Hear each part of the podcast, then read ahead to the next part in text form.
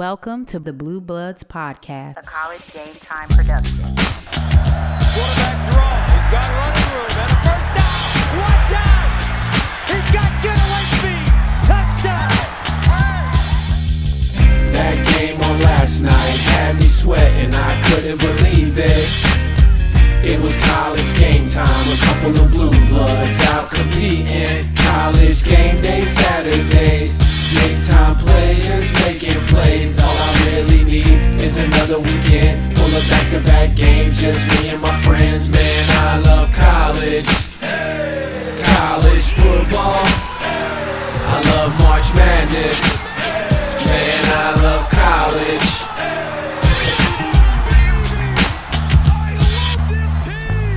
Yes, sir. Welcome Blue to another episode of the Blue Bloods podcast. We are on episode 46, inching closer and closer to The the 50. coveted 50th episode. I'm trying to pull it up on my phone to make sure. Yep, yeah, because last Yep, it's 46. I was doing the same thing. So, um, but man, we've got a lot to talk about this week. So, uh, between the coaching carousel, rivalry week, we've got championship weekend coming up this weekend. Uh, the Heisman race may have been decided already, and I'm very excited. I'll say this I'm very excited about the direction the Heisman race appears to be going. But it was rivalry week, and B Holmes, I, I just I want to open up the floor. If you have anything you care to say about how things went down this past weekend. I'm been waiting anxiously for this podcast. I thought about this this morning. You know, at the top of the season when we had our predictions, and I was like, I think Michigan's going to repeat. And across the smorgasbord, people were like, Nah. And I get it. I, I get it. Like I get it. They were supposed to have Jaxon Smith-Njigba, who hasn't played all year, which Mm-hmm. we talked about that when he got the hammy. We are like, how? What kind of hamstring injury is this? But Do you know what's interesting about that, real quick? I was thinking when we did our episode back in January. Okay, so it was still the the last Mhm. season. Uh, it was after the Rose Bowl, and we were kind of getting into recruiting, transfer portal, and exactly you're recapping bowl season. Your exact words were, "If I after his performance in the Rose Bowl, you were like, if I were him, I I'd would right down." now opt out of the 2022 season." I did. I w- There was only one other wide receiver that was possibly going to get taken higher than him, and that was Jordan Addison out of Pitt, now Mm. USC. Mm-hmm. And arguably off that performance, I'm taking Jaxon, and I still might take Jaxon Smith-Njigba. Like the dude's Mm-hmm. he's good. But I also said this. I was like, man, I just keep saying I just don't think these boys are tough. I think Mhm. Michigan's tougher. I think they're more sound. And everyone's like, you lost Aidan, you lost David. Technically, this defense looks a lot. They're better um, than they were last year. I. This is what I find. It feels so good, though. It just feels so good to not just to not just beat them, like, Yeah. but it was like It was a whooping. they because they, they they gave us their best shot. They gave us their Yeah. best shot. They opened the game, and I'm not gonna lie. You can go read my Twitter. I was like, oh, it's over. And my wife would tell you, I was sitting there like, man, we cannot put anything together. And it looked like from their their opening script drive. And so shout out to the defense. They held it down until all it takes is one play. That's the name of the game in, in football. All you need is one play to kind of swing some momentum to get you to believe. And Michigan's very confident in who they are, anyways. And it mm-hmm. took that one play in zero coverage where they sent the all out blitz. And thank God JJ McCarthy's playing quarterback because Cade McNamara can't make that throw off the back foot, fading back, and mm. get it to the outside hash, outside mm-hmm. numbers. That's a that's an NFL throw. yeah. Um, and Cornelius does the best. He, you know, he he runs, does the rest, and that opens up the gate. So I say all that to say is, man, Michigan looks dang good, and to do all that without Blake Corum, because if anybody knows, all week that was the thing I stressed. And you think for the first half they did that without Blake, and Donovan didn't really start carrying until the second half of the game. Um, just just thoroughly impressed, man. Jim Harbaugh has done what nobody thought he would do, including this guy. As you know, after that COVID season, I was ready to like, hey man, we tried the Jim Harbaugh experiment. We're Yeah. just not good enough. Um, we might not ever beat Ohio State. and you know, I and I've commended him on this, and I'll commend him on it here again. When his back got against the wall, he did exactly what what he knew to do. I tried to mm-hmm. do the speed and space thing. I tried to do the spread thing.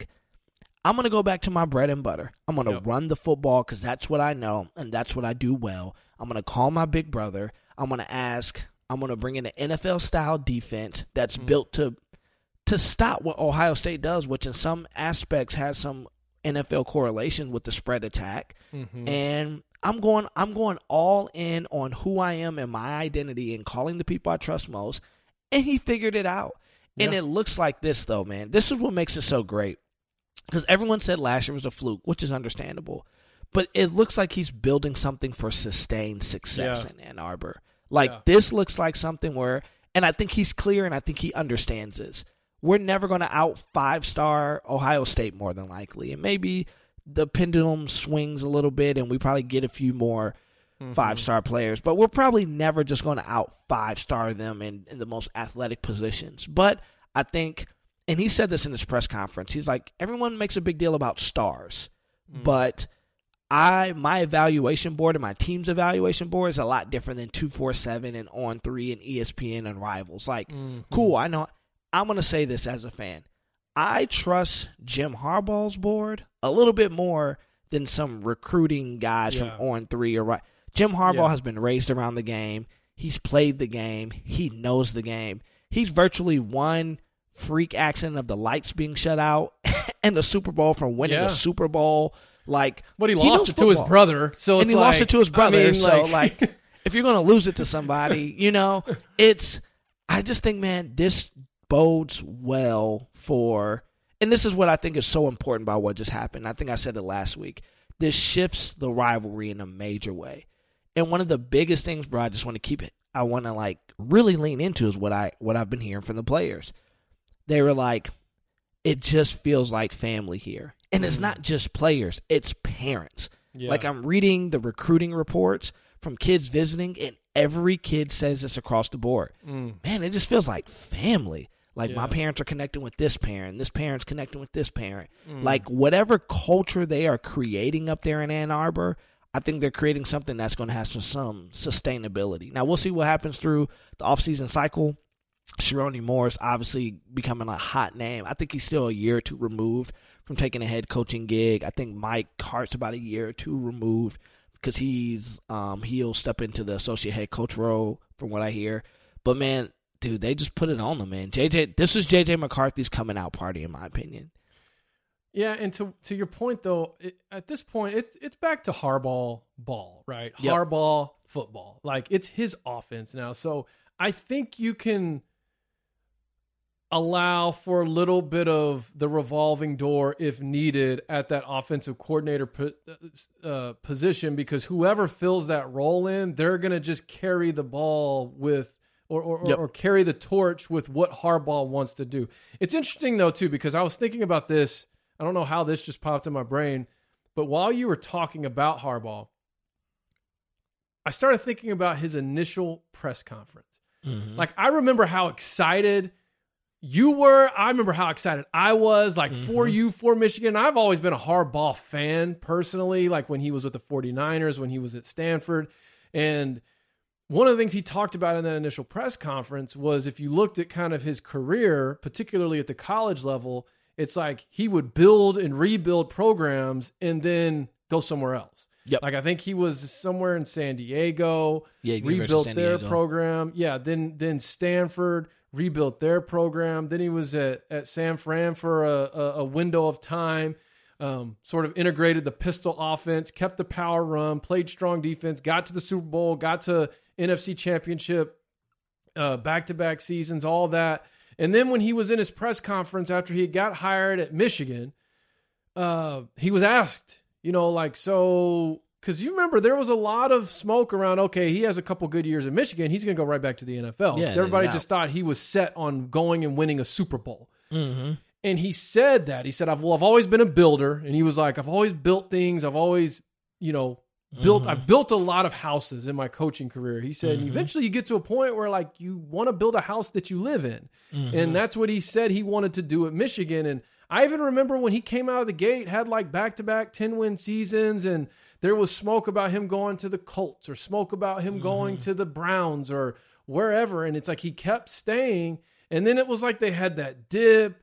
And and and when I say dip I, I mean more of like Ohio State they just couldn't get over the Ohio State hump Mm-hmm. um, I feel like they did have a down year not just by Michigan standards but like a down year Yeah. yeah. And and yeah, I remember, yeah, you everyone was kind of like, okay, maybe this wasn't the the the homecoming we all thought it was going to be. Mm-hmm. And I'm looking at it like even though it's been delayed, like what Harbaugh's done at Michigan last year and this year, you know, I think everyone was expecting it to be by year 2 and 3 that he was Yep. doing this, but the reality is like now that he's doing it, it's kind of one of those things you look at and go, "Man, you love to see it." You, You- love to see it for college football. You love to see it for the Big 10. And I mean, not like Michigan is also a blue blood, don't get me wrong. But when you've had an Urban Meyer led Ohio State team that was always kind of in the discussion for the college football playoff, Mm-hmm. they weren't even like it, Michigan was never really even given a chance at winning the Big Ten. And now it's kind of like, nah, man, like they're not just like here to to upset Ohio State. Co- Like, no, They're they're they're he- they're here to stay. Well, and yeah, It was an interesting stat Joel Klatt brought up on his podcast. He was saying, so one, I think Ohio State fans over the last two decades have just forgotten that they went from very good coach in Jim Tressel to arguably one of the top five coaches who are ever coached college football in Urban Meyer. Mhm. Like, you couldn't have had a more seamless transition from right. Good to great Yeah. with a ton of good players to now oh Urban Meyer's bringing in he he's the final stepping stone from you to you really locking down some elite players Right. versus Harbaugh coming off the Rich Rod fiasco then Brady Hoke um and so in that in that 14 years between the last time we won in Columbus to now or whatever it was or from whenever we won it doesn't matter Klatt was saying this he goes in the, that 14 year window there were zero Michigan teams that finished in the top 10 Mm. seven of those Michigan teams didn't finish in the top 25 Jeez. so I think I think, and me included, I think as Michigan fans and just national pundits across the board didn't realize how much of a rebuild Harbaugh had to navigate to get to this point. And I'm a devout Michigan fan, and now I'm when when Klatt made the point, I started thinking about. it, I was like, man, this dude really just kind of built this thing from scratch. Um, you know, and we got lucky in that 2016 year where it was a lot of fifth year guys who were older. Mhm. This were career years for them.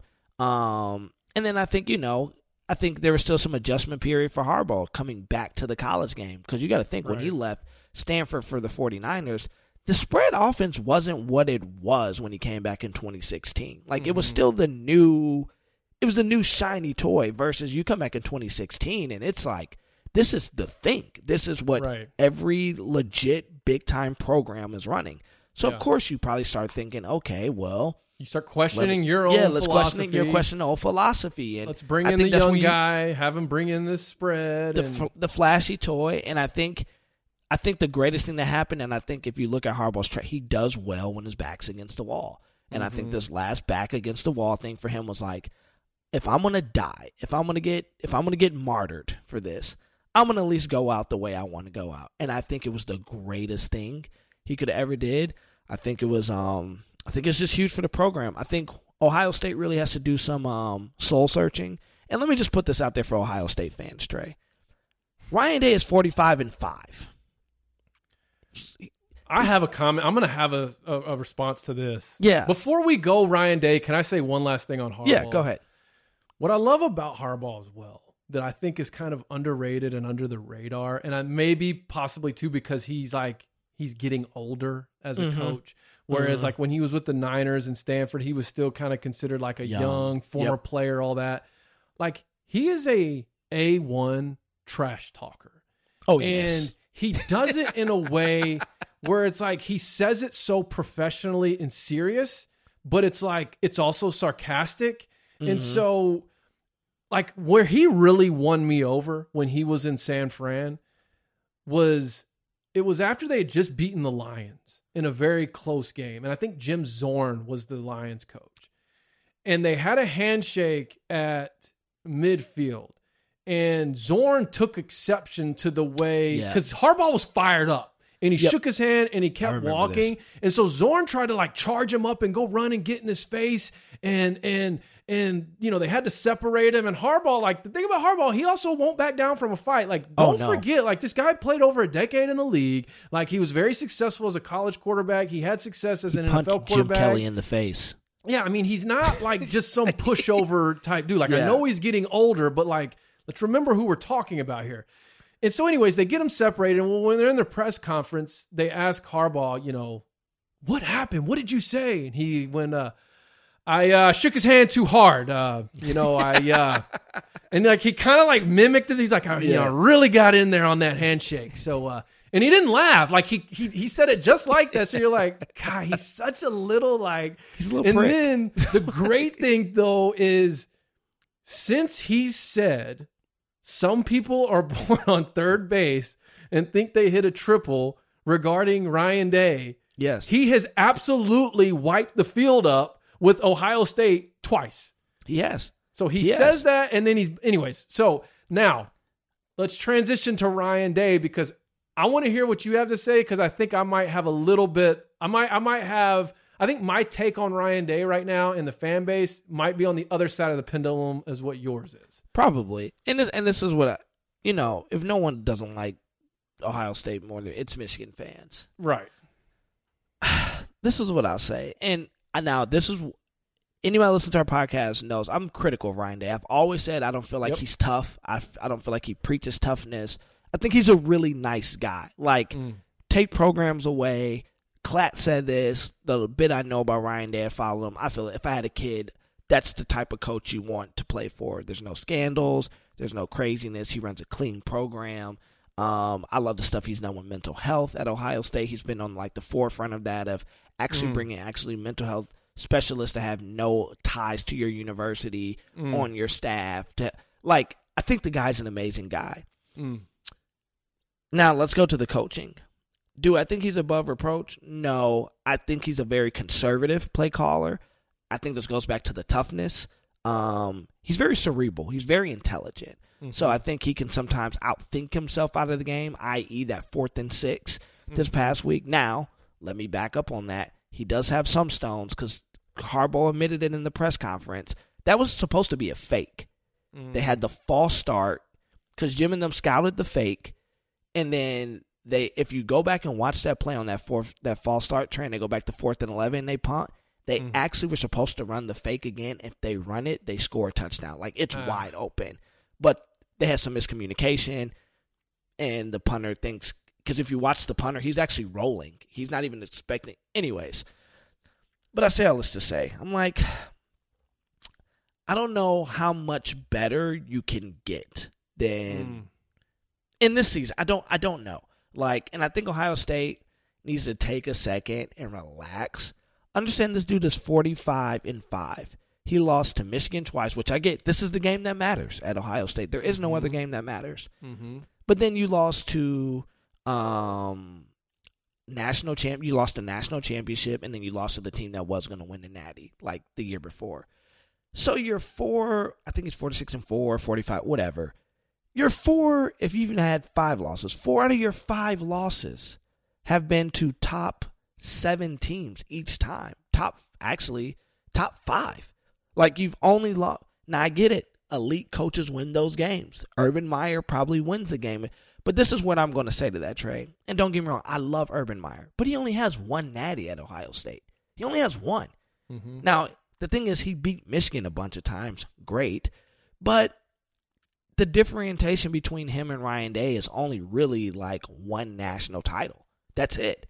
Um, so I think everyone should probably just like slow down on the Ryan Day can't coach thing. I think they have an identity problem at um Ohio State. Like one of the players came out and was like, first they were yelling at us, then they were yelling at each other. Then the second string guy came out and was like, "This is how you're supposed to do it." I think they have a culture problem right now, and I think they have an identity. One thing I will say about Urban Meyer, it was very clear that dude wants to run the football. He's spreading the football, but they're going to be tough. They're going to run the football. Um, you know, they ran like a power spread option. That's exactly what they ran with. And then it kind of switched when Dwayne Haskins and Yep. Those guys came around. But you his original teams were, you know, you had the JT Barretts, like Mm-hmm. Tim Tebow, like that's what he liked to run. I think Ryan Day has an identity problem. I think he's facing what Jim Harbaugh faced coming out of COVID year. Backs against the wall, fan base is clamoring for you. You're losing the biggest game of the year. You got to figure out who you are. That's my skepticism about Ryan Day. Does he know who he really is? Because he's an offensive genius. But as a head coach, as a CEO, what is the culture of the program you're building? Here's my th- take on it. I'm not necessarily of the camp Ryan Day can't coach, right? Like I think that's ridiculous. That's a ridiculous notion to to to ascribe to. Right now Ryan Day is a victim of of he's more of a victim of timing and following opposed to underperforming. The Mm-hmm. timing of his hire and who he followed makes it look like he's underperforming. Here's what I mean. Absolutely. Well, and the first the first thing is, and I've always said this, you don't follow a legend. And You yeah, Urban only had one natty at Ohio State, but still, that was he got that national championship in a year where everyone believed it was tailor made for Alabama. And True. what he proved was that Ohio State wasn't just a big in the Big Ten conference, wasn't just a program that could win their conference and then get annihilated. Because prior to that, Ohio State was viewed the same lens as Notre Dame.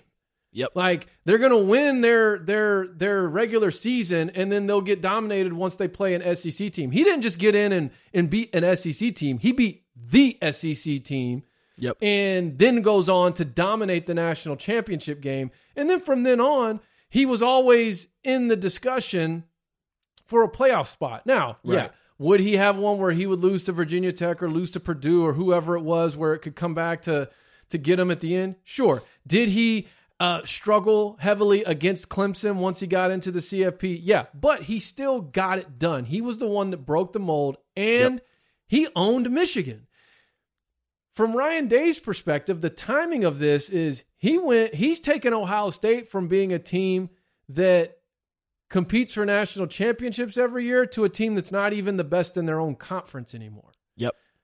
Also, he publicly announced how much NIL money it would take for him to build a national championship roster. And the collectives heard that.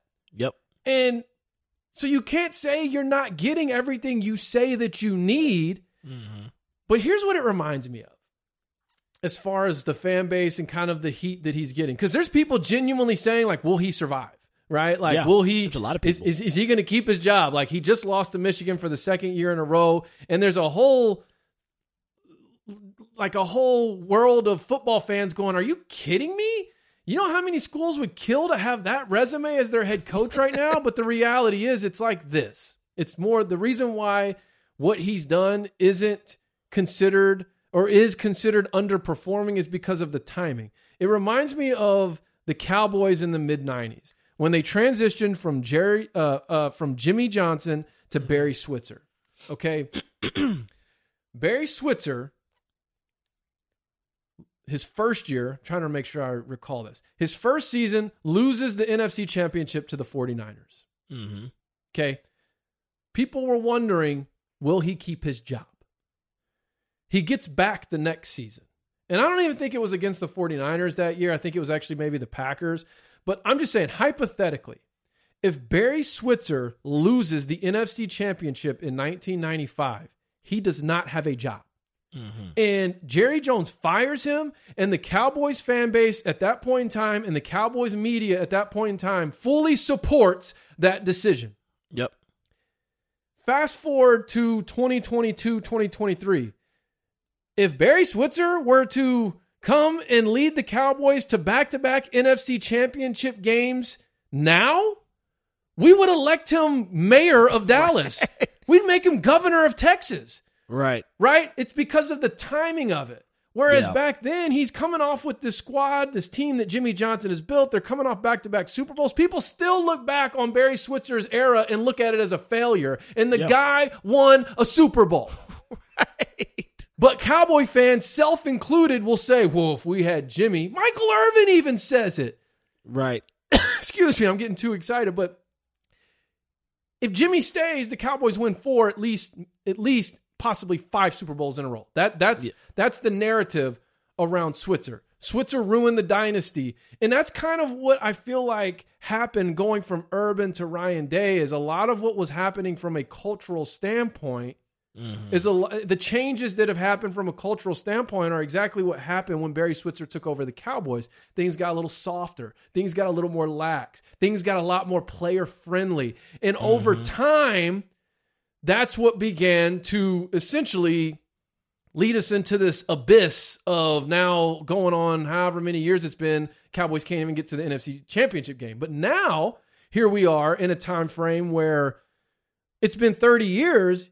If a coach comes and leads the Cowboys to back to back NFC championship games, like I said, we're going crazy for that. Absolutely. Right. And so with Ryan Day, it's like, look, if he did what, what, what he's done at Ohio State, if he had done that at Nebraska, if he had done that at Florida State, if he had done that at Miami, if he had done that at uh, have a statue. Florida, or who'd you say? He'd have a statue. That's all I'm Yeah, saying. Yeah, he'd have a statue. So that's where I say it comes back to the timing and who he's following. And so I get it.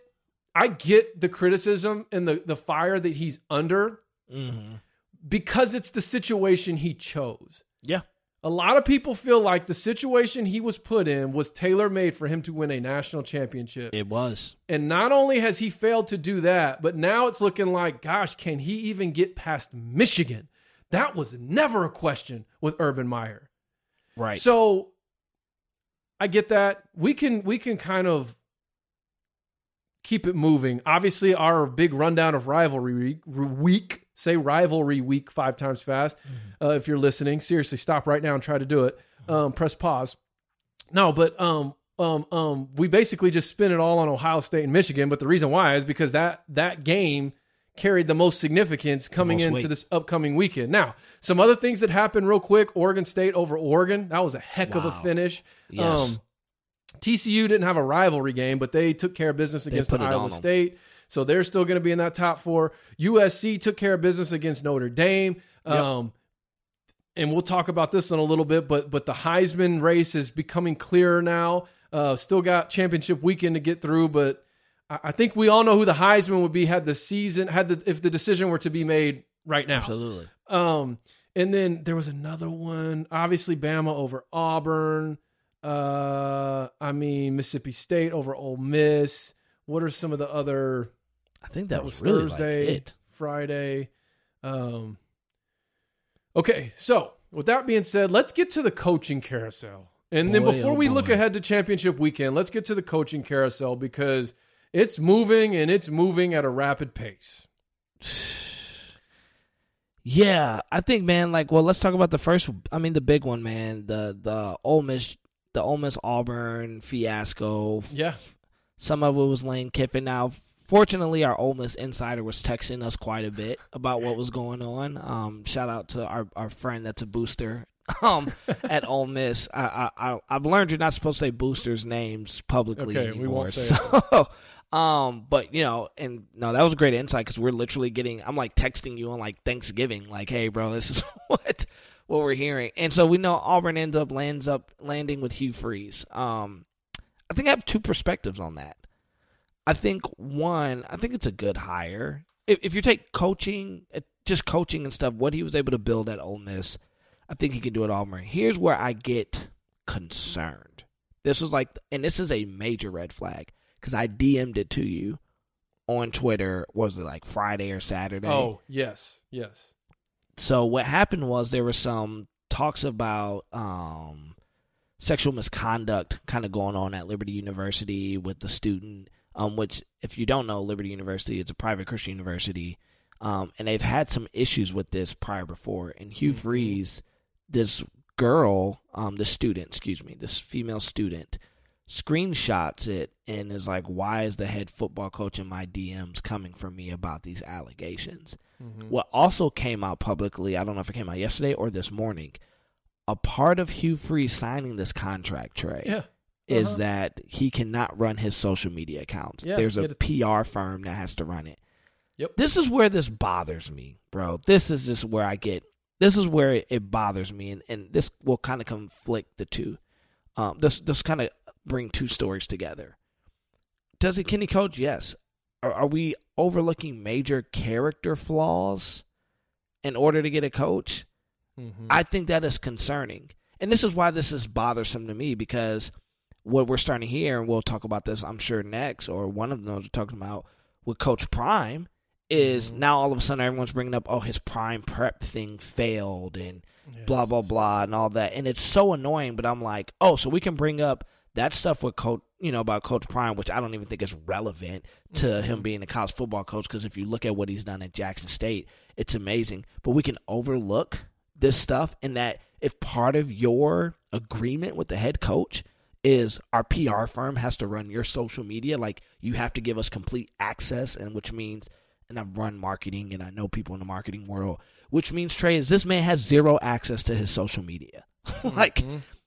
They can change the passwords, everything. So essentially, what they're saying is we're protecting you from yourself so that our investment in this doesn't blow up. To me, that is just concerning. On a on a level of a coach is more than a football coach. They're a mentor to young men. They're supposed to influence them to do the right thing, make the right decisions.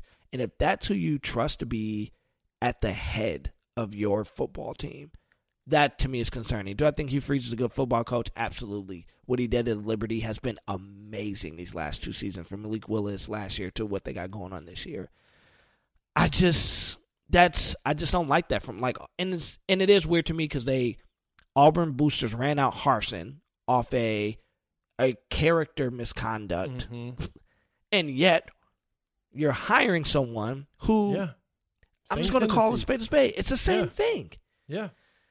That's concerning to me. On the football side, I think he'll be fine. I think he'll be able to recruit, and I think he'll be able to do well. I mean, he's a winner. You know, I He's mean, a winner. Proven that he's a winner. I, I just, I just can't get with the hire though, man. I just can't. and and listen with the SEC West, which we, we have for another year, maybe two, we'll see. But you know, it just got tougher, I believe, from a football perspective. Yeah. Um, and and you know that that sucks when you're a Razorback fan. But yeah. I want to go back for a second. I want to I want to go back to Lane Kiffin real quick. Um, so if I'm an Ole Miss fan, if I'm just looking at this, calling it like I see it, Yes. first off, I don't know if he's actually even signed his extension yet. It's so. it's uh at this time it's 1 p.m. Central Time on Tuesday, November 29th and I don't believe. Now by the time someone's listening to this, he may have already signed. Here's what would bother me about how Lane Kiffin is handling this. And I I I was a little vocal about this on Twitter. Um had Mhm. some back and forth and and I'm not gonna say anybody's name now. Now that we're keeping things anonymous, but here's what I think. Kiff. Here, here's how I look at Kiffin and Ole Miss. It's like the guy who's in the relationship with the girl who's safe. Um, Yes. he has no plans on marrying her. He has no plans on on doing anything long term with her. But like, she pays all his bills. She pays uh uh provides you know gets him everything he wants lets Yep. him do whatever he wants Yep. and then like whenever he's out with the boys though he's entertaining any and every other female that's more Mm-hmm. attractive to him. And he does that because he knows the the the chick he's with will never be able to find better than him. At least in his eyes that's how he sees it. And to me that's how Lane Kiffin is treating Ole Miss is hey yeah, I'll stay, but I'm going to milk this place for every dime that I can until the mm-hmm. job that I really want, whatever that might be, comes open. I think Ole Miss fans are trying to spin it like, yeah, he's chosen us over multiple SEC jobs and over multiple different openings. And it's like, right. has he though? Or is he just getting another raise, getting another raise? Where literally, I feel like Ole Miss is a, is is basically put themselves in a Jimbo situation at Yeah. A&M. First off, the guy just went 8 and 4. And as a Razorback fan, Lane Kiffin and Ole Miss doesn't scare me. This guy is a missed two-point conversion away from being 0 and 3 against Sam Pittman, whose only coaching experience prior to being the head coach in the SEC West program was an O-line coach, unless you Yeah. include his 2 years as a head coach at a JUCO. Okay, so that definitely doesn't scare me. I would be upset.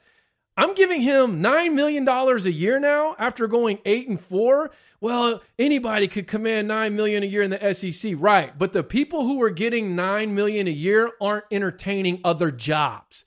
Okay? Right. Let's let's run it down. You've got Kirby Smart. He ain't entertaining other jobs. You No. got Nick Saban. He ain't entertaining other jobs. You have Right. Brian Kelly. Brian Kelly left a blue blood, left a destination job Mm-hmm. to come to LSU. He ain't entertaining other jobs. You have Jimbo Fisher. Jimbo Fisher is severely underperforming. But you know what he's not doing? He's not entertaining other jobs. So the only guy in the country that's making that kind of money, I won't even say the country, let's just say the conference Yep. is Lane Kiffin. Now, I don't know what Stoops' extension is going to be. But here's the deal. If he gets up into that realm, first off, he deserves it if you look at what he's done for the program. And second off, he's been there for almost a decade. Like, he ain't entertaining other jobs. Exactly. And so, what you've done is you've said, okay, we're going to pay him with the elite coaches of this conference, even though he hasn't performed to that level. yeah. And he's still going to go entertain other jobs. Guess what? If Texas opens next year, or Ohio State opens next year, or UCLA opens next year, or whoever, guess whose name's going to be linked to those jobs? Lane Lane Kiffin. And if Lane Kiffin decides, oh, that's not what I want, he'll end up getting 12 million a year to stay. Mm-hmm. Excuse me. 12 million a year to stay at Ole Miss. And then all Ole Miss, yeah, see, he's choosing us over Texas. No, dude, he's just milking you dry until Right. whatever school he wants to go to actually opens up. And there's also been talk that Auburn passed on him. I don't believe that. I think me what happened was is I think he was headed to Auburn full tilt. Okay. And at the 11th hour, Ole Miss's AD matched the offer.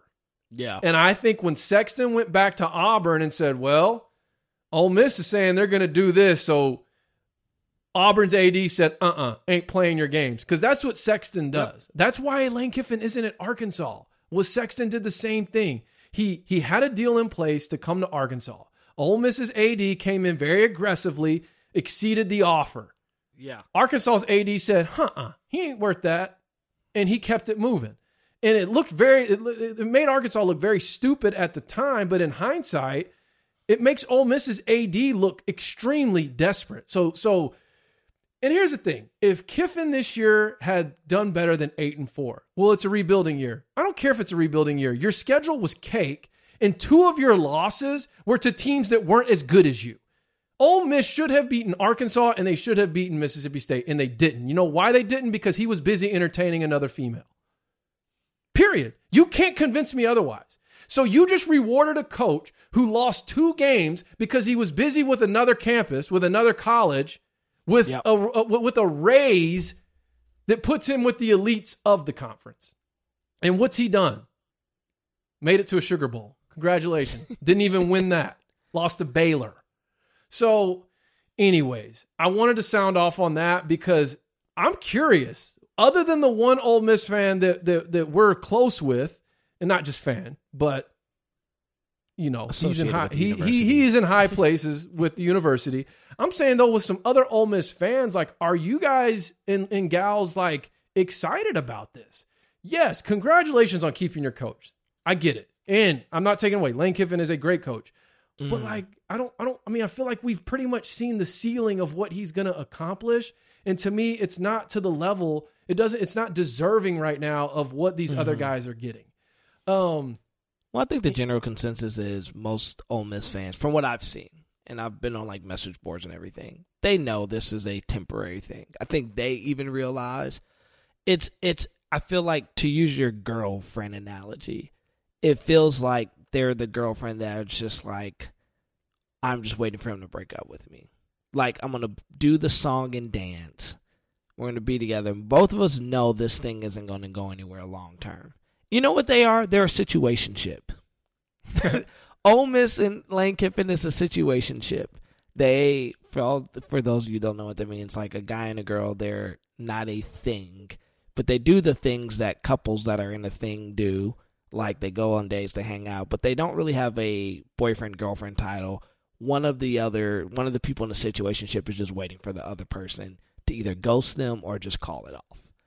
I think that's where Ole Miss is with Lane Kiffin. I think they understand. I think Ole Miss wants to desperately be in the hunt, especially with expansion coming. Um, I think they desperately want to be in the mix, in the fold, and I think they almost have this look of if you can't get Lane, like where else do you go? And I don't agree with that method. I want somebody that wants to be at my university, but I think they found themselves in a situation where it's like okay, we know what this is at this point. He's flirted with other jobs. We know it. We've matched it because we can't probably do much better right now. Eventually, this thing is going to end. So we're going to kind of do the song and dance with each other until the dude finds what he really wants. Okay, and that's fine. But what about if he goes six and six next year? You're stuck. I- Like- exactly. But what I'm saying is, is like next year's schedule for them compared to this year gets a lot tougher. They have to go at Georgia. They're playing at Alabama, right? They're at Auburn, who with the transfer portal, Hugh Freeze could turn that into a top 10 program overnight. Okay, he's already True. keeping Cadillac Williams, who's going to be like the glue guy, I believe, to be keeping that thing. So I'm saying, Great like we them. talked about Hugh Freeze football wise, like he's a winner. That that I'm not saying they're those are well, two of those I believe are automatic losses. I'm saying Auburn though at Auburn this year, next year it's going to be a lot tougher. Still got to play LSU. Don't know what they're going to be, but that's a possible loss. Mm-hmm. Arkansas A&M always gets crazy. I'm just saying, like, like they do still have a non-conference to start the season, which is really nice. But it's not going to be like this year where they basically got the first seven games Right. where they played a less talented team every week. Right. Whereas after that, they go at Alabama, they play LSU, and then Arkansas. I'm not saying Arkansas is going to be a more talented team. I'm just saying Ole Miss, Arkansas always is is It's a weird. tough game. And then next year they're also at Mississippi State. So it's like there's a chance Yeah. that that's a six and six team next year. Um, now we'll see what Lane does with the portal. We'll see what he does in recruiting, but it's not like he's just been. I don't know. I feel like Hugh Freeze made more splashes in recruiting than what Lane Kiffin has done. Maybe I'm maybe I'm just missing it, but it seems like Hugh Freeze was bringing in a top three. Didn't he bring in the number one class overall one year? I think so. What's that Oh. in Nkemdiche's class and Yeah, Treadwell? and Treadwell and- guys. But anyways, I, I just it, it I don't know, man. Like I, I I wonder, you know, and I think that the the sticking point to me is that how many years are we going to do this? I mean, we're we just going to keep? Whereas at least two more. whereas I see, it, it, but that's up to Lane. Like you have no leverage in that. Yeah, Like- I mean, like- you don't know what the coaching carousel looks like next year because we didn't think it was going to be this good this year, and it's just pop. Well, I know Sark. I know Sark better win some games next year, Oh, definitely. or that Texas uh that Texas job's coming open, especially if Urban Meyer's still on the market. Like that that I think that bold prediction you made a year ago is still in play. It just might oh, be sure. It a year delayed. year. But if Texas comes open, Lane Kiffin's name will be attached to it. Oh, for sure. All right, let's move on to uh kind of the Midwest. Uh to me, this is where the best hires have been made. Now, there's still one that's pending that could blow all these out of the water, which we'll also talk about. But Yep. the, so far, the two best hires of the cycle have been Fickell to Wisconsin and Matt Rhule to Nebraska. I mean, I, I feel like the Fickell hire is actually probably the more jackpot hire in my opinion, and I think Wisconsin just tripped into an amazing hire. Cause and I think it all. Somebody made a point, and I was reading about this earlier. Expansion has changed the game, mm. right? Because before, if, when it's only a fourteen playoff, Fickell is really just like, and I feel bad for all the programs that hired people last year that just missed out on this guy. Mm. Because at that point, Fickell's like, no, you wait for the job to open up. Ohio mm-hmm. State, Bama, Michigan, Notre Dame. Um, you wait for those jobs because when the playoff is only four teams, You mm-hmm. know, you can only probably accept six or seven jobs that are realistically going to give you a real shot to get there. I think he would have been Notre Dame's head coach had Cincy not been in playoff contention. Yes, I mean, it was like it was twofold. Notre Dame tried to make a hire really quick because they didn't want to lose their playoff hopes. Yep. And then Luke Fickell wasn't about to take another job knowing In his team going to was in the playoff. playoff. Yeah. I think now with the playoff going to 12, as soon as shoot 24 is what it's looking like. It's all going to come down to this Rose Bowl vote that's Mhm. happening this week. Yeah. Um, Crazy. which is so stupid. But um, I love the Rose Bowl, but no one cares about the Rose Bowl anymore. We care about the playoff. Um, but I think what, what now what team's going to be able to 12, you look, and I think the Big Ten is probably going to go divisionless anyways. Mm. But still, like, let's just, and we don't know for sure. Like, say if it does stick with divisions or pods, who knows?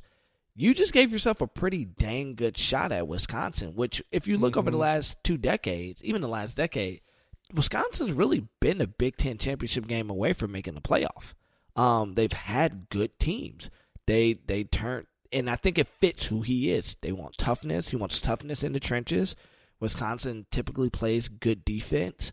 Um, you know, and it, I think he's bringing his offensive coordinator along with him. Um, I think I think Wisconsin's a very good program that in the Mm. right year with how the Big Ten's aligned, you know, they could sneak in. They can get an at bid berth. Um, now I think it's just getting that much more challenging when you look at the Big Ten circle now because you have Rhule, you have Fickell, you have Day, you have Harbaugh. Jeff Brohm is a pretty good coach. PJ Fleck is a pretty decent coach. Mm. Uh, Franklin, like these, that that's seven names right there that are Mhm. like. And if Kirk Ferentz can get out of his own way and just hire a OC, that's eight strong. Where you're like, that's a tough conference. Um, but I think that was a home run hire. I think that's like a dream hire for Wisconsin that they normally don't get if the playoff doesn't expand. In my personal opinion. Here's why I like the Rhule hire more than the Fickell hire, even though I completely understand the argument for Fickell being the hire of this carousel. I get it. He he took Cincy to the playoff, um, and and I mean they played Arkansas this year. Like he plays a physical brand of football. Like Mm-hmm. like you can tell his teams like there's a little bit of fear in that. Yep, you've said this before. Yep. Yeah, like like it it, it, it mimics kind of like what Saban does with his programs, right? Here's why I like Rhule hire better is Matt Rhule took Baylor to the Sugar Bowl two seasons yeah, two full seasons after the Art Briles fiasco Mm-hmm. okay, competed with Georgia, lost. Two years after he left, Baylor won the Sugar Bowl. Like, like, I'm not taking anything away from Aranda, but like that, that's a lot of Matt Rhule's doing. That's a lot Yeah. of his. And we talked about Harbaugh being a builder. Everywhere he's gone, Matt Rhule, I'm saying at the collegiate level, he's built and turned programs around. He's taken them from one and eleven programs to mm-hmm. 11 win programs. And I mm-hmm. think you put him somewhere like Nebraska with the resources that they have, Right. it's like a match made in heaven because what he is able to do is he is able to get more out of less. He has coached at places where the recruiting talent week in and week out is always to the advantage of the other team. If you go look at who he he brought in a, just a plethora of three stars at Baylor, a plethora of three stars, and he developed them and turned them into teams that beat the the, the Texases, the the OUs, the the teams that are loaded with five star talent. Luke Fickell technically has never really had to do that yet. Right. In fact, his one go at a big time job was Ohio State Yeah, when he went. Was it six and six? I think he went that six year, and six with a with a true freshman Braxton Miller. which is fair. But the very next season, Urban Meyer goes twelve and zero. So now, look, what he's done at Cincy has far exceeded that. But what I'm saying is, is that Cincy in the conference that they've been playing in, he hasn't had the pressure of having to necessarily get more out of less. Now, it's obvious that he can develop guys. I mean, he had a top 10 corner drafted last year, and the other corner was drafted as well. I don't think he was it wasn't in the first round though. I mean, he's he's putting players in the league. Don't get me wrong, but what I'm saying is, is the schedule Cincinnati has played. They haven't had to play teams where they were week in and week out at the recruiting disadvantage. Matt Rhule has done that. He did it at. Temple and he did it at Baylor. And now he's at Nebraska, where you could make an argument that with the right guys at Nebraska, and if he keeps someone like Mickey Joseph, it's not so sure that Nebraska is going to be at the recruiting talent disadvantage week in and week out. Right. Um, I think Rhule kind of has some question marks because of how poorly he did in the NFL. But I think if you look at his NFL tenure, he never really had a quarterback. I'm not He trying to didn't. make excuses for the guy. I'm not trying But to say that in the NFL. you have to. I mean, Nick Saban. I mean, I, I hate doing that, right? Because everyone does that. Well, Nick Saban, but it's the truth. Like, there's just some guys that are better suited for the college game or the situation they stepped into at the NFL level. It wasn't right. Like, you hear Nick Saban, his situation, he thought he was going to have Drew Brees. Right. But Drew Brees failed the physical and ended up in New Orleans or something Yeah. like that. I might have the That's details of that off That's how it worked. but he didn't. I mean, he didn't fare. Um, he didn't have a quarterback, and that's that's Yeah. why if he, you know, you've heard. I think Cowherd has said that Saban's like if he if he's ever going to go back to the NFL, the quarterback situation has to be right. Well, it was never right at at at Carolina, so who knows? I'm just saying with what he's done at the collegiate level, what he's done at the Power Five collegiate level, he gets more out of less. I think Nebraska is to a point where you got to have a guy that can get more out of less, but depending on how the Big Ten sort of, I don't Divvies know, this divvies this thing up. I mean, it's not crazy to think that at least half of their conference games they will not only have to not only have a coach that gets more out of less, but they'll have a team that's more talented from a just pure talent recruiting standpoint than say, you know, what he had at Baylor or even Temple. Well, I'm interested to see how his recruiting goes because you know he's bringing in Marcus Satterfield from South Carolina. Yep. I don't know if that's. I think Mickey was probably looking for a coordinator position. Um, Oh, okay. That's that's my biggest concern. I don't know. I would have to ask Corey because he's like the Nebraska insider. I think a key to his success is if he can keep Mickey Joseph. I really feel that way. I feel like if they don't keep Mickey on board on staff, that is going to set because that dude kept the little bit of class they had together. Um, matter of fact, that five star that committed or four star was like the only reason I stayed committed to uh, Nebraska was because of Mickey Joseph. He brought in, he was the one that closed the deal on the Dakotas Crawford and right. some of the other big time recruits they had coming in this year was Mickey. So Dude, I'm telling you though. So you know that Matt Rhule's the guy that that hired Joey McGuire, yeah, right? The current head coach at Yeah, Tech. Like Texas that's Tech. who that's who brought like he made it very clear, you know, now he was in Texas, so he went and went, okay, who's who's got the deepest recruiting ties from the high school in the high school coaching pipeline? I mean, mm. Matt Rhule was a Midwest guy. Like. Yep. he didn't have any ties to Texas. And he came in and he brought in the guy who everybody knew Yep. at the Texas High School Coaching Association. And I, I, I guarantee you, if he doesn't retain Mickey Joseph, he will make a similar hire where wherever there's a hotbed of talent, he believes they can get kids to Nebraska from. He'll go find the guy who's kind of like the Pied Piper of that network and bring him on the staff. That's what I got to. keeping my eye on. He's going to have to because I mean Nebraska's NIL money. Um, Casey Thompson even came out and said it. He was d- Yeah. getting more at Nebraska than he does than he did in Austin. I I, I agree. Rhule's probably a great hire for them because he's going to have to do more with less. Because I'm just Mhm. looking at how the Big Ten is setting up. Michigan is Michigan. It looks like they're turning a corner. We'll see what happens over the next year to two, but it looks like they're turning a corner. Ohio State will continuously be Ohio State. Um, Penn State is still recruiting well. Like James Franklin has a top ten class right now, and he'll probably he's a great recruiter. He Mhm. just you know you got that going on. Then you know with Fickell coming to Wisconsin, um, you got Riley coming with USC, Chip Kelly coming with UCLA. Like I think that you're right. That that's going to have to be a really good hire because the talent. Now, what we also do know, and let's add this, where I'm actually interested to see what he does. Because of the expansion, more money is coming to these schools, which means you put more money in your recruiting department. Mm. So that might actually level the plan, and we we know, man, Nebraska's just a it's a faithful place, man. Those kids are, are like rock stars out there, and that that will resonate. I, you might be right. That might be the the the splash hire. I really just like Fick. I'm a big Fickell guy. You know, I want him to come to Michigan. So No, and I think Fickell is actually the splash hire. I think for me, the hire that fans are going to look back and be most thankful for are going to be those Nebraska fans because, I mean, Yeah. I followed Matt Rhule when he was at Baylor, man. Like I, I, I paid attention to what he was doing, and I remember Yeah. seeing him on Twitter, like all the guys he was bringing in, and I was like, man, he's bringing a lot of three stars. He brought in Joey McGuire. You know, I'm in Texas, so I was kind of so you get it, yeah. yeah, I was kind of keen to what he was doing, and then next thing you know, like these guys are in the Sugar Bowl. Yeah, um, and they came off too. one of the like biggest scandals at the time in, in college football, and, and he's not dealing with anything like that at Nebraska. In fact, what he's dealing with is a team that could go one and eleven or eleven and one, and there's going to be ninety thousand fans showing up. Yep, So- exactly.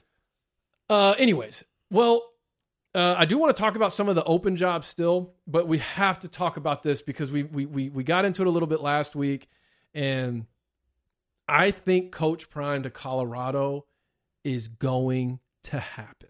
I do too. Um, and boy, oh boy, like I don't. I, I don't know why this excites me so much, but I think part of it's because Deion Sanders is a guy that for me, like I just want to see win. Absolutely. Um, and I feel like he he's breaking the mold in a lot of ways. I I see the, the, the perspective of how will it be de- like will this be detrimental to HBCU football? I mean, it will be on one hand, but on the other hand, like I think that some of the things he did, particularly for that Jackson State program, like with the facilities and all that, and of his own personal investment, like that stuff's not going away. yeah. And I think the notoriety he brought, like, like there, there's certain things that like he's done that whether he's there or not, you can't you can't erase. mm-hmm. But I was thinking about this the other day because if you remember last week, we were talking about South Florida, how that would just be like this tailor made fit, and I was like, man, I'm high on this on this Colorado. Yeah, you are. And I don't know if it's because when I grew up, like when I first started getting tuned in to to college football, man, it was it was Nebraska had Yep. their dynasty. And Colorado, man, it was it was the Kordell Stewarts, the Rashaan Salaams, the Mm-hmm. uh, Eric Bieniemy, who's who's now the OC at Kansas City. Um, I can't remember who their quarterback was uh, when they when they won that national title. Uh, but I mean, there was a time in college football history where it's like Colorado, in a window of time, had a Heisman Trophy, Yep. had a national championship, had first round talent. Like all those things are there, and I just believe Deion Sanders is a guy that could go in and bring that back like almost overnight. Yeah. I think it'd be good for college football. I think um I agree with you. So Jeremy Chadwell, the guy from Coastal Carolina, I think is going to USF. I think that's Jamie? kind of Yeah. yeah, Jamie. Yeah, I think it's hot. That's before we started recording. That was kind of what I was. That saying. might be like a made official today, right? Yeah, yeah, Possibly. like it just really started getting picked up today. So, um, I think that's official because some people came out and said Prime was never really like a real candidate for USF. It was a guy from Coastal and then one other unnamed person. Well, think- Coastal was supposed to was was initially linked to Georgia Tech, and then Georgia Tech. oh, that's right. uh, who did Went they with Tulane's hire? guy. They went with Tulane's guy. Fritz. Fritz. Yep. Yeah. Okay. Anyways, which I think was a great hire by them. Anyways, he's Yes. a culture builder in its own right. Um, dude, I just think I think that I want to see Prime win. I think this is what I'll say. Like I've seen the University of Colorado. Boulder's beautiful. The facilities are dope. Obviously, they're going to get an infuse of probably cash as well. Um, and like you said, I'll say this: Prime was able to recruit at Jackson State and was in was a real finalist for some big time kids. Like Right. a real finalist. Yeah. Not Yeah. like let me just throw this on a graphic like Mhm, their hats mhm. are on the table at signing day. Yep. That's a real finalist. Now you're taking him to a Power 5 program in a big time conference to what you said which will have an automatic bid when when the playoff expands. Um and now you have Power 5 resources that you're going to now ha- like I mean I can't just I just can't even I can never stop thinking about the time he was like there is no like hydrotherapy tub at Jackson State. Like it's hard for me to compete when these kids go to these training facilities. Like even for my kids, I love these kids, and I don't have a top notch training facility. That's not going to be a question at a Power Five school. Will you mm-hmm. have everything that Bama and LSU has? Uh, probably, maybe not. But this is what I will say: is I think that there's there'll be some big time boosters in Colorado. Let's Oh, just yeah. be real; they are the trend center of the cannabis industry. There are some mm-hmm. people linked to University of Colorado Boulder that are going to be able to to donate some big time mm-hmm. money into that program. So I don't think they're going to be able to be worried about that. And then I just think um the way Prime can walk into any living room and just with the how the transfer portal is going to work because he won't have academic restrictions, none of those things. I think that's going to be huge. And I think with USC and UCLA making a shift um, over to the Big Ten, and if the Pac-12, can, I think if the Pac-12 locks down Prime, they prevent anybody else from probably buffering out of the conference. Because now Oregon can be dogs on, they can be the top dog. UW is looking really great um, with the DeBoer hire this past year. You got Prime at Colorado. I mean, not you know, Will. Uh, you have what is it, Willingham that just went to Arizona Whittingham. State. That's, Whittingham just went Oh no no no! State. Dilling Dilling Dillingham. Whitting, Whitting, Whittingham is uh, Utah. Utah, Uh, Dilling, Oregon's you know what I mean. OC. Yeah yeah. went to Arizona State. Yeah, Like yeah. now you're starting to set up where you have like a cool group of coaches that can really make the Pac 12 very interesting.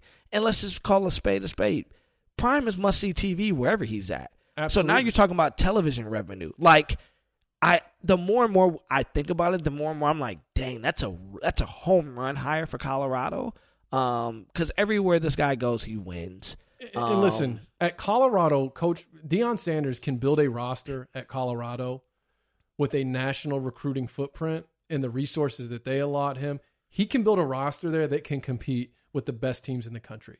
And so Right what you will get if you're in the Pac-12 with the expansion model that allows the conference champion from each conference to to or the top five conferences or whatever to to get an automatic bid is you will not only have an automatic bid a team but you will have a team that can go in there and make some noise. That's what he brings not just to colorado but to that conference. He will If you can, if you can get the number one overall recruit in the country to come to Jackson State, no facilities, no no TV, nothing. And here's what I say: even how he handled Travis was amazing. We all know he sat Travis the 1st couple mm-hmm, games. Mm-hmm. You can't come back. I don't want you to come back till you're completely like mm-hmm. that. Stuff matters with these kids, man. That matters with and the family environment he was able to create at Jackson State. That's Yeah. just prime, man. That's like who he. I I want to see it because I think this is like I give him within three years. These dudes are serious competitors right off the bat. And like you said, look at his coaching staff at Jackson State right now. Mm-hmm. Man, Prime can pick up the phone and call anybody, any coach in America right now, and you can't tell me they won't at least entertain the offer to go coach with Coach Prime. So I hope I hope they pull it off, man. dude and he'll he'll recruit california Yep. he'll recruit florida Texas. he'll recruit texas he'll recruit arizona and he will pull top talent from those states and then he will keep the top guys in colorado which i'm sure there's probably two or three every few years that are like game changing type talents and dude just watch he's i mean there it's it's a great location for the right guy and It is, uh, man.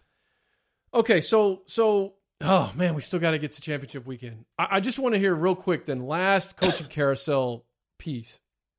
Three jobs: Tulane, Stanford, Cincy. If you're the AD at those schools, who's your number one candidate for each of those jobs? Um, Tulane. Do you have what Cincy? Cincy, I've been Cincy, I've been kind of watching. Cincy, I, I'm looking at Jim Leonhard coming out Okay. of um out of Wisconsin. Um, that's what I thought Wisconsin was going to stick with. He's a program. Yeah. I, I and I would have understood. I think everybody thought that's where they were going to go in until Fickell made it known he was available. If I'm Cincy, I'm calling Jim Leonhard. If I'm Stanford, I'm telling you what I'm doing. If I'm the AD at Stanford right now, I'm on the phone with Jim Harbaugh. I'm calling him and I'm saying, "Who do you got? Is there anybody on your staff that you suggest, or is there anybody in your coaching tree that you suggest?" The name that I think, if I'm Stanford, that I'm kicking around, I don't know if they take. I'm going to go get Sherrone Moore, the offensive coordinator out of Michigan. Mm. The dude has been secretly and quietly probably one of the best assistants in the country. Came out, coached tight ends for Central Michigan, coached tight ends for us. Then when he when Harbaugh, this is a big move for Harbaugh. When he fired Ed Warinner and let Sherrone take over offensive line, we won the Joe Moore Award. We look like we might win the Joe Moore Award Mm-hmm. again. He called play calls this year. He's a culture builder. Parents love him. Um, he knows how to recruit at a high level and understands the academic limitations that Stanford provides because Michigan has some of those same issues. They're just not as tight as Stanford. He's a young guy. He's a likable guy, and I'm, I'm, and I'm starting to see now like college programs are more open to hire younger. I call Sherrone Moore because Stanford's a unique job. Um, they're very far behind on where college football's at. I don't know how they play NIL. They don't allow mid-year transfers in, so that's always going to be an issue. And then the academic requirements, I think, it's Stanford, Notre Dame, and Duke are the three institutions. Oh, Michigan as well. You have to be able to qualify as if you're a regular student as well to be able to compete. Um, and you got to have somebody that's willing to take on that on that issue. Man, I'm gonna throw a name out for Stanford, but before since you, I have one for Tulane though. Who do you have? You for know who Tulane? I'm calling? Who? I'm calling Mickey Joseph. Mm. Like if Fritz really is out going to Georgia Tech, I'm calling Mickey Joseph. Now Nebraska Yes. fans won't want that because they want him to stay, but like he just That'd be he just hire. I mean he he just got the experience trial by fire, and now you take him to a situation where bro he will get every low hanging fruit, probably plus some guys that Tulane shouldn't get Yep. coming to, to, to Tulane. Yep. And he will have the support of the entire state. and he knows that Southeast very well, especially Oh, yeah. Louisiana. Yes. Um. Okay, Cincy. I, I mean, I couldn't. I, I, I have. I don't have another one. The only other name I've seen is Tom Herman, but Eh, we'll see, dude. So Stanford, I'm gonna throw a name at you, and man, I not even because I'm like, oh yeah, this dude is, but just I think he would be the right fit. Bill O'Brien. really? Yeah. He's a Brown University grad. He comes from that Belichick coaching tree. He was always like, I mean, he's kind of in a like he's a he is has like one of those minds that can like connect with the uh Stanford type player. Um and then and then I think if you look at what he did with Penn State coming off the Sandusky stuff, man. I mean, Yeah. he, he he he didn't he wasn't bad. No, he Um, wasn't. He just didn't stick around to really see it all the way through. He he Yep. bolted to back to the NFL, and uh, man, I think I could see him fitting in well at Stanford. The other coach that I, I would want to put in there is Derek Mason, but Yeah, gosh, texted he just he just he, he just he's kind of fallen off the wagon since uh, he left Vanderbilt. Yeah. You know, he was the DC at Auburn, didn't go so well. Then he was the DC at Oak State this past year, and so his stock is probably really low. But, anyways, it's a hard um, job. It is a hard job. That's a that's an NCAA challenge job. Um, For sure. okay, so. Well, championship weekend. I mean, at this point, it's not really there's nothing to it but to do it. At this point, That's it. Um, we got Friday night. We got USC Utah. Uh, Saturday That's the morning we got. weekend. Yep, yep. Well, that I think TCU Kansas State. Um, we need TCU to win. Yes. Keep the keep the dream alive. Uh, and then what do we got? Uh, uh, SEC. We got Georgia, LSU, LSU. LSU losing to A and M really helped open things up for for the uh, Georgia, Michigan, TCU, USC Final Four. Absolutely. And then ACC. I don't know if anyone even going to watch that game. Who cares at this point? Who point? cares, man? Um, and then uh, uh, uh, Michigan, Purdue. Um, Yeah. The Giant Killers. I mean, I'm a little nervous about Purdue. But, yeah. I mean, You know, but I think I think this team is very focused. I don't think they're Yes. gonna overlook anybody right now. Um I hope USC does what they need to do because and today obviously is Tuesday. We're recording on Tuesday. mm-hmm, I'm interested to see who's going to be in this number 5 slot. mm-hmm. that the commit to me that is going to be a very telling sign who's in this five slot um and oddly like i don't understand why usc just isn't but you know they have that one ugly loss to utah not ugly but the one point loss to utah that i think is hurting them i think they got to win man they have to win They, Mm. Because I think Caleb Williams, the way he's playing right now, there's to me, there's not a better quarterback play in America right now. Um, and like you said, I the more you've sold that Lincoln Riley versus Kirby Smart rematch, I'm kind of Mm. like, I would love for them to play each other because Caleb Williams Mhm. has magic, and you really just need to stop. And Georgia's shown they start out a little slow. Um, they can't start out slow, so yeah, I, I need that to happen.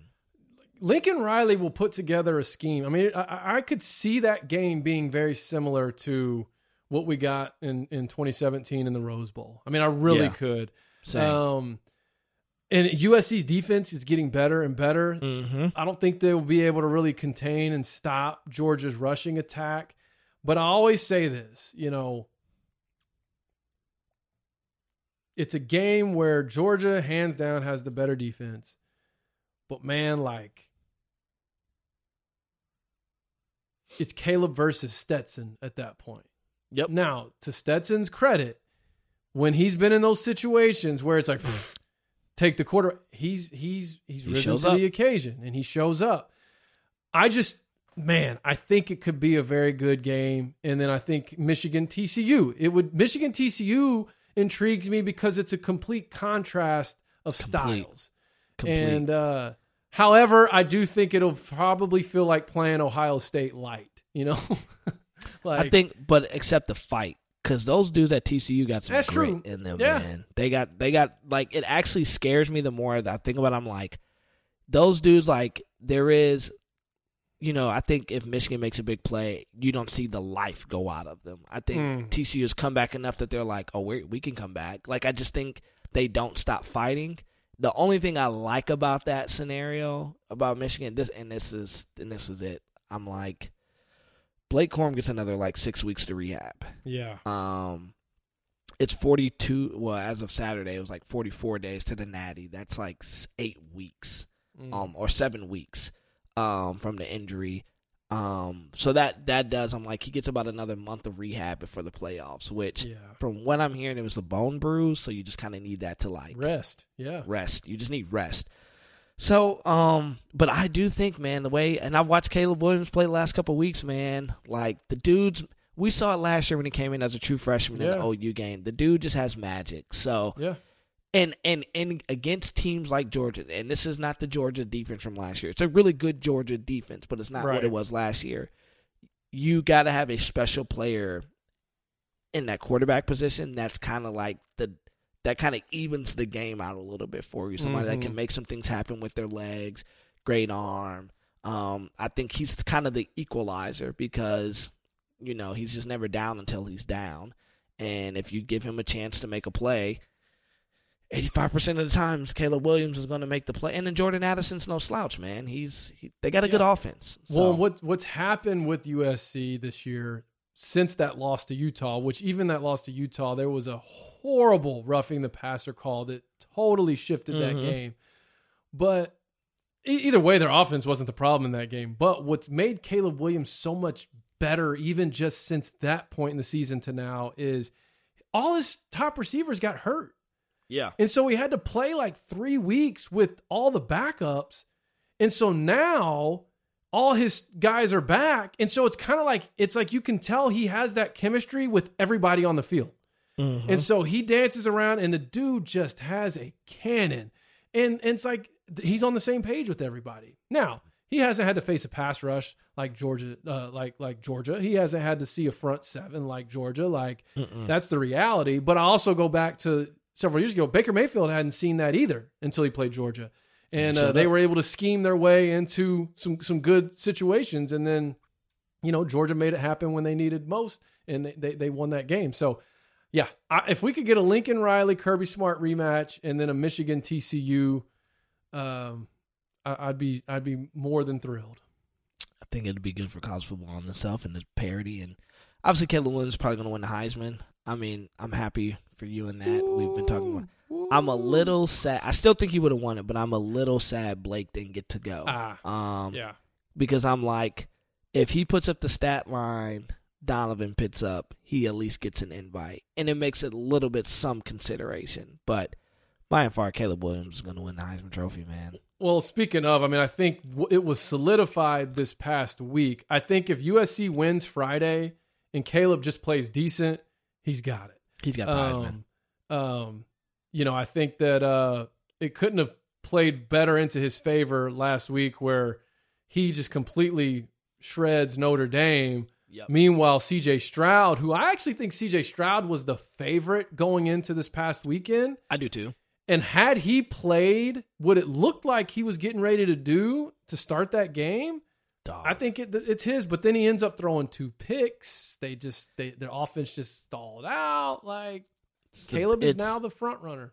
It's the biggest thing I've said about CJ Stroud, man. Like when the moment gets big, he he kind of And you've been saying that since last year. I have. I have. It, it's it's don't get me wrong. I think the kid's good. I think he's that pass he made to Marvin Harrison Jr. up the sideline, like that forty-five yard bomb, Mhm. perfect. I mean, it was. He had a couple throws where you're just like, "Golly, that kid has amazing touch." He just does, in my opinion, doesn't have the it. Like when Mm. things don't go his way, he can't make up for it. Mm. That's what Caleb Williams has. He has a cannon of an arm. But when things don't go Caleb's way, you don't panic. You're just like, yeah. let's see what he can do. Um, and I think it's been enough for him to win Heisman. I think he's going to win the Heisman Trophy, which I think is well deserved. And I think it's great for USC because now Lincoln Riley can say, not only my first year did I have a Heisman Trophy winner, but we went to the playoff. Um, And I haven't had a full recruiting cycle yet. So Dude, and you know who said that almost a year ago? you did. Yeah. You did. You did. I was trying to find the clip on YouTube. I was like, man, I, I, I, I said this. And what was funny is I was getting so much backlash from OU fans. I was like, You okay, sure were. I remember We'll see. I even had a, a writer for uh, Irish Breakdown. Uh, it's the Fan Nation Notre Dame site. Yeah. Even he came at me on Twitter when I responded to him, and he was like talking about oh four and eight program da da da da da, and I'm like okay, yeah, we'll yeah. see. And Transfer portal was- has significantly changed that whole deal, guys. There's no more NIL. rebuilding. There is. NIL and transfer portal. There's no rebuilding when you're at a program that's like USC.